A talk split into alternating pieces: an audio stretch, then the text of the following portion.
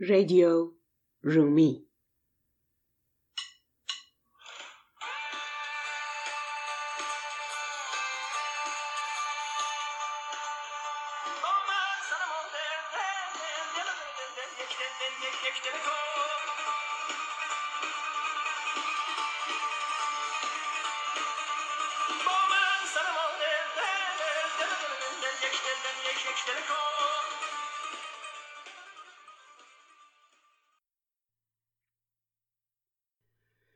Hi everyone, this is Fatemeh Keshavarz, the host of Radio Rumi, welcoming you back to another episode. And let me also extend a welcome to new friends. Some people email me and let me know that they've just found out about our conversations on the poetry of Rumi. I am delighted to hear that. You're all welcome. This is a rather unusual episode.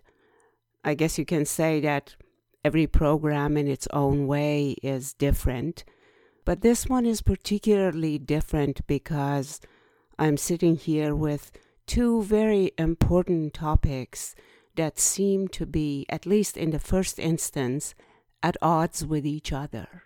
One is a very happy and lively and energy giving if you like, and that's the celebration of the Persian New Year, Nowruz.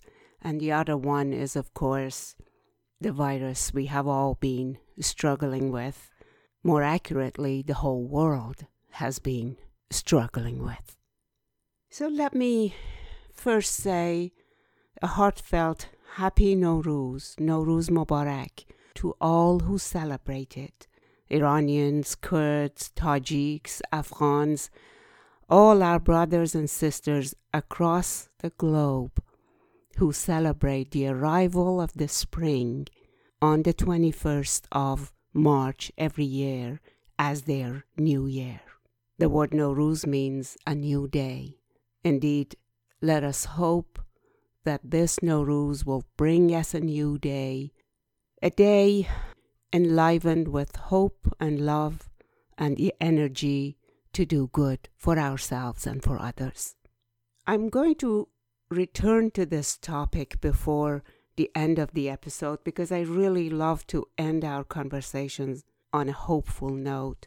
So let me go to the sad topic the issue of the virus, COVID 19, that has kept the globe on its feet. We don't know exactly what to do with it, and we don't know how to help. Many of us are asked to stay home, and there is this energy in us that wants to do something about things. But of course, there is no need for me to say that we have to all follow the instructions that come to us from those who know, those who are experts. But I gave it a little thought. I thought, how can I look for Rumi's wisdom when it comes to something as horrendous as a pandemic? And the following were some of the immediate thoughts that came to me. Then I looked to see what kinds of poems I can find about them. So one of my thoughts were we are all very aware of this new ailment the coronavirus. Most likely, Rumi will say, okay, this is bad, we have to do something about it, but maybe this is an opportunity to think what are some of the true ailments of our times, particularly that many of them may go undetected because they don't kill us in the same way that a virus would. Or related to that would be what are some of the biggest questions of our times, maybe some of the questions we can ask. So here is what Rumi says in one of his ghazals. طبیب درد بی درمان کدام است رفیق راه بی پایان کدام است all of this ghazal except for the very last line that it has it's all expressed in question form. طبیب درد بی درمان کدام است رفیق راه بی پایان کدام است اگر عقل است پس دیوانگی چیست وگر جان است پس جانان کدام است So in a way he's saying let us ask these questions Who is the physician who can address illnesses we deal with which are without any cure? Also, let us ask who is the friend we have? And he describes that friend as Rafiq Rah Bipayan, the co traveler for this endless road. And of course, the endless road is life, even though we know there's an end to it. But as long as we live, it's an endless road that we are on. And then he says, if that co traveler is our wisdom, why do we have these moments of madness? And if our friend is our soul, then who is our soulmate? Why are we so deeply and desperately in need of soulmates? پر از در است بحر لایزالی درونش گوهر انسان کدام است So as you know well from Rumi's poetry, almost everything he does is a kind of soul searching and asking about who I am, or rather, who am I? So here he poses that question in this way the sea of the everlasting, that is, God, Layazal is an adjective that he uses for God. So the sea of the everlasting is filled with pearls. Let us look and find where is the pearl of the human soul which is very interesting. I mean, these are not easy questions. And in a way, I don't think he expects us to find answers to them, but rather he says, it is really important if you can make your life about some of these fundamental questions. In the process of doing that, he places the human soul like a gem, like a pearl, in the sea of the everlasting. In other words, we are not insignificant, we are not without value. And that's important to know because sometimes people think this is what mystics say life is worth nothing. Just forget about life and think about afterlife. Well, that is not, definitely not, what Rumi teaches us. He's also interested in the way things appear to us and our human curiosity to find out the true nature of things. غلامان است اشیا را قباها میان بندگان سلطان کدام است خدا عاجز شد سرندر فکر عاجز که سرکش کیست سرگردان کدام است He says when you look at the appearance of things you do see that a lot of them are wearing the outfit of a slave that is, they don't own themselves, they belong to something else, someone else. A good deal of success, a lot of money, everlasting youth, all of these things, we can become slaves of these desires. Let us find out, he says, among these slaves, who is the king. Again, he's not prescribing it for us. He's not saying go after A instead of B, but do think about that. And he's aware that that's a difficult, difficult thing to think about and understand and says, خدا just شد سرن در فکر عاجز my head sometimes is helpless in thinking about these things that who am I and who is the person who goes against these limits who's the person who's lost in other words there are many varieties of being in the world and it's important being aware of which one means which and then here is a touch of Rumi humor he says بت موزون به بتخانه بسی جست که موزونات را میزان کدام است beautiful idols sitting in this vast hall of idols even they seek to understand What are the criteria that make some of them more beautiful and more desirable than others? And then he ends it with a last statement, which is in fact the only one, the only one which is not interrogative, is not a question. And that's his recommendation to us. He says, چه قبله کرده ای این گفتگو را? Why are you making an idol, a place of worship out of these words? Don't do that. چه قبله کرده ای این گفتگو را طلب کن درس خاموشان کدام است Look for a while for the lesson that those that are silent can teach us. and of course, a lot around us is silent.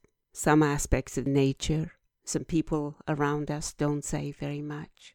The books sitting on our shelves, unless we make them talk, understand from their silence, they will remain silent. So, going back to why I picked this particular ghazal, again, this has come up many times in our talks about Rumi. The point for him is not to dictate a way of life, it is not to give us an ideal. Very, very rarely he does that too, but not often. What he always wants us to be able to do is to find the questions, the right questions to ask ourselves. And here in this ghazal, we could see many of them. I'm moving on. Probably one of the lessons of pandemics or other natural disasters which overwhelm us is the simple lesson that we need to understand the limits of our abilities. We need to understand that there are times where we have to accept this, and accepting it will make us stronger.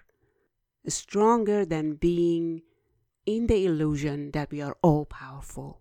We have all of the tools at our disposal. We are invincible and we can know and do whatever we like. Of course, I'm not suggesting that we should put down learning or science or underestimate it. Indeed, things would be so much easier, so much more successful, so much happier if we would give more room to learning and science. But side by side with that, it is also important to know our limits. Let me read this beautiful ghazal to you, which I think Rumi does a couple of things at the same time. First, he turns around to the celestial figure, the moon, and of course, qamar, or the moon, for him is talking to his beloved. Its light giving presence is a symbol of the beloved. So here he is entreating the beloved come towards me and open, open your veils, open your hidden beauty, and let me see. خوابم ببسته ای بگشا ای قمر نقاب خوابم ببسته ای بگشا ای قمر نقاب تا سجده های شکر کند پیشت آفتاب So he's admitting to his smallness. You have taken away my sleep, my comfort. Oh, my beloved, my moon, open the curtain that covers your face.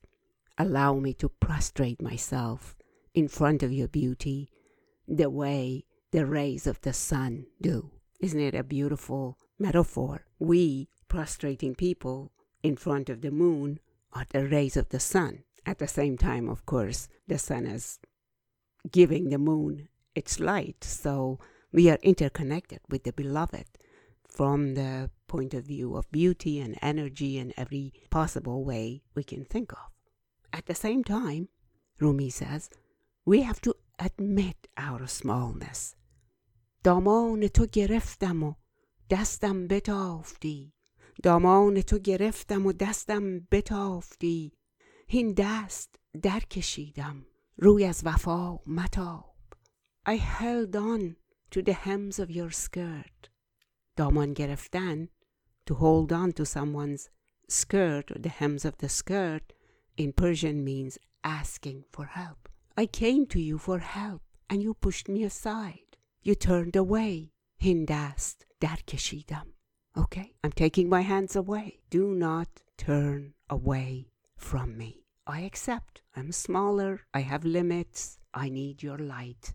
I need your presence. Let me read to you these two Persian lines again. They're extremely musical and elegant. خوابم ببسته ای به ای قمر نقاب خوابم ببسته ای به ای قمر نقاب تا سجده های شکر کند پیشت آفتاب دامان تو گرفتم و دستم بتافتی هین دست در کشیدم روی از وفا متاب And now here he does something else which is quite interesting and unusual for ghazals. Ghazals do not usually give you a storyline, but Rumi likes to do that. So now he creates a new metaphor for himself and a new metaphor for the beloved. He himself, or the humanity, if you like, because the I he brings into the poetry is very often much larger than his own personal I, his I he compares to dust particles, lowly on the surface of the earth. And the beloved is now put in the place of the cloud, capable of pouring with rains that quench the thirst of the earth. It's also a very interesting way of helping us see the environment around us. از خاک بیشتر دل و جانهای آتشین مستسقیان کوزه گرفته که آب آب more than the dust particles around us are hearts of the lovers burning in flames of love obviously and holding their jogs up towards the sky and they're saying آب آب which means water water please بر خاک رحم کن که از این چار عنصرو بی دست و پا تر آمد در سیر و انقلاب Have mercy on the earth, on the dust particles, because of the four elements, the wind, the fire, the water, and the earth, the dust particles are the lowliest and the least able to move. And then he gives the solution.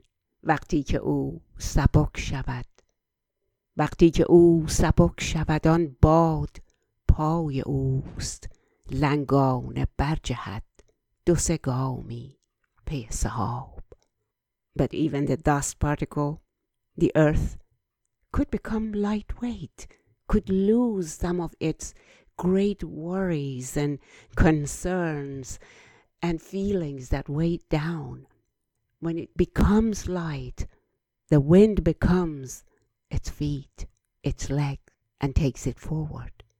And on the shoulders of the wind, it can hop forward a couple of steps, still hoping for the rain clouds to drop waters on its dry and thirsty being. And then, this is very interesting. Persian poetry always compares the lightning to laughter. And he uses that. He says, تا خنده گیرد از تک آن لنگ برق را و در شفاعت آید آن رعد خوشخطاب The lightning sees that helpless, slow hopping in hope for rain on the part of the dust particles, and it laughs out loud, and then the thunder sings its song and takes the story one step forward. What are we getting close to? Of course, raindrops, life giving raindrops that the thirsty being of the dust is hoping for.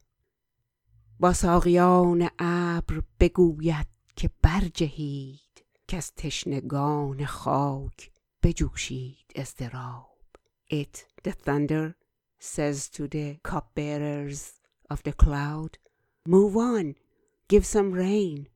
These thirsty beings on earth are restless in hope of water. پس ساقیان ابر هماندم روان شوند با جره و قنینه و با مشک پرشراب and right at that instant the cupbearers of the clouds move forward and bring their jugs and glasses and water skin. Mashk is very large. They carried it on the back of their shoulders in old times to take water to the thirsty people. So here, the clouds, the cupbearers, come forward with jugs and with glasses and with water skins full of not only raindrops but sharab or wine. So, in this very, very colorful scenario of realizing their thirst, their limits, and asking for water, Rumi is asking us, on the one hand, to see that we can at times be smaller than dust particles. Don't forget that at other times he sees us as sunlight, but we can also be as small as dust particle. And when we ask for it, the clouds rain the way the dryness of the earth asks for the raindrops to come down. So, going forward, again, with what this really painful experience of the virus we are dealing with could teach us. And let me open a small parenthesis and say I am not downplaying the significance of this pandemic. I'm not saying let's read poetry and forget about it. The answers are in Rumi's words and we don't need to do anything else. Of course not. We are all affected by it. As I talk to you, I have relatives in Iran who are suffering from the virus, and I have those who have recovered from it. And I have friends here in the US particularly one very dear friend in the city of St. Louis, where I used to live, who is ill, and I am wishing her all the best. Fortunately, there have not been any fatalities among these people I know. I do hope sincerely and deeply that you would all have the same experience that your friends and relatives, if they happen to be hit by the virus, that they survive it and recover from it stronger and healthier than they were before. Let me end this topic of illness with Rumi's poetry, at least for now. I think I'm going to come back to it as it could be central to our well being. But I want to read you a ghazal in which, again, Rumi uses the concept of illness to tell us that one thing that we can definitely learn from it is to develop patience and calmness of our inner state because that patience and that calmness can help us deal with issues.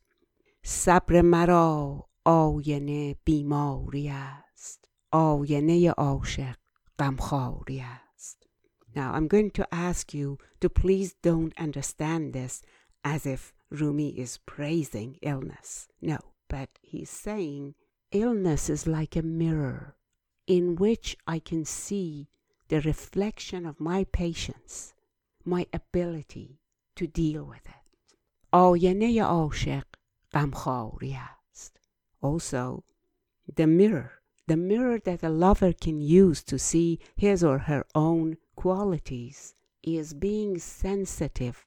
غمخوار is giving human support affective support to those who are around you. So, the mirror that shows the love of a lover is the preparedness of that person to give غمخواری تیمار support for other people. درد نباشد ننماید صبور که دل او روشن یا تاری است. When there is no pain, when everything is going just as we wish it to go. It is hard to see the depth of our patience. It is hard to see if we have that inner light to rely on, or we have desensitized our senses and our being to other people's sadness and illness and harm. آینه جویی است نشان جمال که رخم از عیب و کلف آری است. Now he says, having a mirror is a good thing. Often, in fact, people who feel they are beautiful are those who seek looking into a mirror. Those who don't avoid mirrors. But those who are beautiful are saying, Yes, give me that mirror. I'd like to see myself because my face is beautiful. It doesn't have any spots or freckles. Calaf is a freckle. There's none of those on my face. And then he says, بر کلفی باشد آریتی است قابل دارو و تبفشاری است. So that person could think of a mirror as a tool in which it could see the freckles, the spots, the things that he or she doesn't like to see on his face, on his skin, as long as he realizes that these are things that happen to you that could be taken away. قابل دارو و تبفشاری است. You can treat it. You can take it away. You can have a beautiful, bright face if you work on it.